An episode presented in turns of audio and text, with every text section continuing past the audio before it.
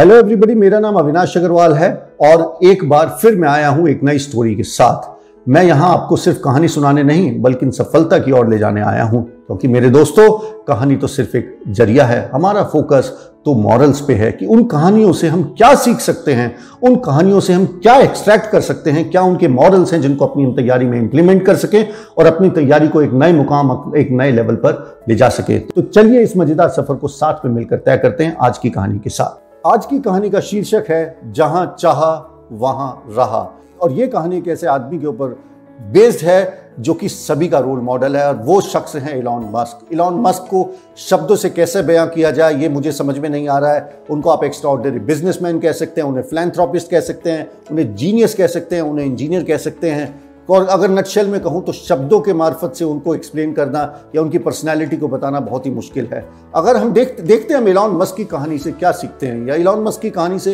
एक स्टूडेंट क्या क्या सीख सकता है? जब उनके पेरेंट्स से पूछा गया तो उन्होंने कहा कि इलॉन मस्क की मेमोरी फोटोग्राफिक मेमोरी थी। एक बार भी जब वो किसी चीज़ को देख लेते थे तो एक तरीके से वो चीज़ उनके दिमाग में कैद कैद हो जाती थी। बट उनकी जो अर्ली लाइफ थी, वो बहुत डिस्टर्ब थी। उनके पेरेंट्स जो है, जब वो सिर्फ़ 10 साल के थे, सब तब सेपरेट हो गई। But in spite of his disturb life and not such a good atmosphere in his house बारह साल की उम्र में उन्होंने एक स्पेस फाइटिंग गेम इन्वेंट कर दिया वीडियो गेम इन्वेंट किया, जिसका नाम था ब्लास्टर महज 20 साल की उम्र में इलॉन मस्क ने पेपाल नाम की कंपनी खड़ी कर दी, जिसे बाद में ईबे ने खरीदा। और 28 साल की उम्र में उन्होंने दो और ऐसी कंपनी बताई ऐसी कंपनियाँ बनाई, जो कि आज तक हम सभी लोगों के लिए रोल मॉडल है।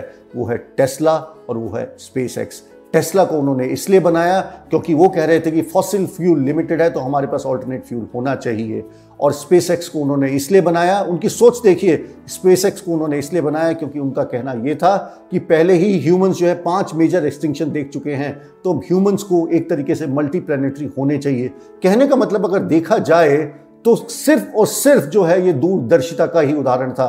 इसको मैं कहना चाहूँ तो what is the difference between talent and genius Talents hits the target which nobody can hit, and genius hits the target which nobody can see तो यही फ़र्क है एक टैलेंट और जीनियस में। इसीलिए मैंने कहा इलॉन मस्क टैलेंटेड नहीं थे। इलॉन मस्क वाकई में देखा जाए तो वाकई में देखा जाए तो जीनियस थे। और इस अपनी सफलता की उनका रास्ता बहुत स्मूथ नहीं था। बहुत उतार चढ़ाव आए। एक बार वो रशिया में गए, जब अपने स्पेस एक्स प्रोजेक्ट के लिए गए तो रशिया में रशिया में उनका मज़ाक भी बनाया गया और कहा कि जो आप सोच रहे हैं वो वाकई में पॉसिबल नहीं है। पर ना ही उन्होंने रशिया स्पेस एजेंसी को वो करके दिखाया, बल्कि उन्होंने लिमिटेड रिसोर्सेज में वो भी करके दिखाया, जो कभी नासा भी नहीं सोच सकती थी कि पॉसिबल है। तो इस कहानी से हम क्या सीख सकते हैं? मेरी समझ से इस कहानी के इलॉन मस्क की कहानी के तीन मेजर टेक अवे हैं। सबसे पहला जो टेक अवे है success is a game of patience in hard work in students के पॉइंट ऑफ़ व्यू से देखें तो प्रॉब्लम स्टूडेंट्स के साथ ये आती है कि हम चाहते तो सब कुछ हैं पर 100 परसेंट अपना मेहनत और कमिटमेंट और सिंसियरिटी के साथ नहीं करते। और जब हम हाफ़ अटेडली मेहनत करते हैं और जब रिज़ल्ट हमारा नहीं आता तो हम एक्सटर्नल परिस्थितियों को ब्लेम करने लग जाते हैं। एक टॉपर एक टॉपर जो होता है, वो सबसे पहले एक्सीलेंस अपने अंदर से डिमांड करता है और बाद में एक्सीलेंस बाहर से डिमांड करता है। और एक एवरेज स्टूडेंट हरदम इससे पहले कि अपने अंदर से एक्सीलेंस कमिट करे, वो बाहर से बाहर से एक्सीलेंस की उम्मीद करता है। माने हम पूरी ताकत अपनी नहीं लगाते और पूरी half hearted half hearted approach के साथ कोशिश करते हैं। किसी ने बिल्कुल सही कहा है कौन कहता है कि आसमां में सुराख नहीं हो सकता? कौन कहता है कि आसमां में सुराख नहीं हो सकता? एक पत्थर तो तबीयत से उछालो यारो। तो यही प्रॉब्लम है कि हम पूरी ताकत और पूरी पूरी 100 परसेंट कमिटमेंट के साथ मेहनत नहीं करते।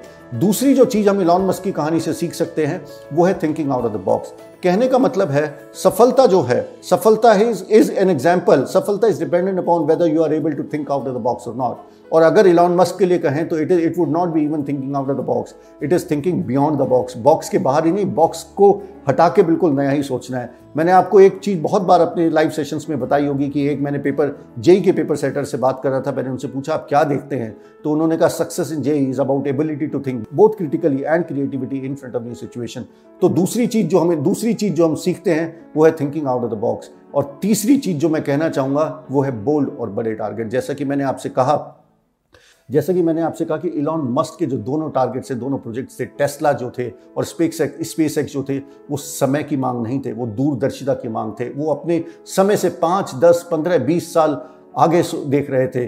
और इस इलॉन मस्क का जब भी मैं बात करता हूँ तो मुझे एक ही बात आती है कि उनका एक दिमाग, एक आँख हरदम टारगेट पे थी। और किसी ने बिल्कुल सही कहा है, लक्ष्य ना ओझल होने पाए, आगे बढ़ता चल, सफलता तेरे कदम चूमेगी। आज नहीं तो कल। In the end Elon Musk की कहानी को कुछ शब्दों में अगर मुझे बयां करना है और कुछ शब्दों में अगर उनकी पर्सनैलिटी को कैद करना है तो सिर्फ़ मैं यही कह सकता हूँ, जिनमें अकेले चलने का हौसला होता है, एक दिन उनके पीछे सारा काफिला होता है। and last but not the least I would like to tell you about my books Topper Study Hack which is useful for students who are preparing for board JEE and NEET and success blueprint for competitive examination which is useful for students preparing for banking ssc railway and defense both these books are based upon the success story of hundreds of toppers whom i have interviewed and interacted in the last 15 years इन दोनों ही किताबों के अंदर हज़ारों ऐसी कहानियाँ, हज़ारों ऐसे किस्से छुपे हुए हैं जो कि आपको ऐसी टिप्स एंड टेक्निक्स दे सकते हैं जिससे आपकी प्रिपरेशन एक नए मुकाम या नए लेवल पर पहुँच सकती है। इसमें हम बात करते हैं कि टॉपर किस तरीके से प्लानिंग करते हैं, किस तरीके से गोल सेटिंग करते हैं, कॉन्सेंट्रेशन को कैसे बढ़ा सकते हैं, डिस्ट्रैक्शंस को कैसे कम कर सकते हैं, फोकस को कैसे बिल्ड कर सकते हैं, एग्ज़ाम देने की क्या स्ट्रैटेजी हो सकती है, एग्ज़ाम में एंजाइटी को कैसे हैंडल करें, और बहुत सारी ऐसी चीज़ें जो आपको अपनी तैयारी के दौरान फेस होती हैं। तो अगर आप इन बुक्स को लेना चाहते हैं तो अमेजोन और फ्लिपकार्ट पर ये दोनों ही बुक्स एक अच्छे डिस्काउंट पर अवेलेबल हैं। Thank you bye and all the best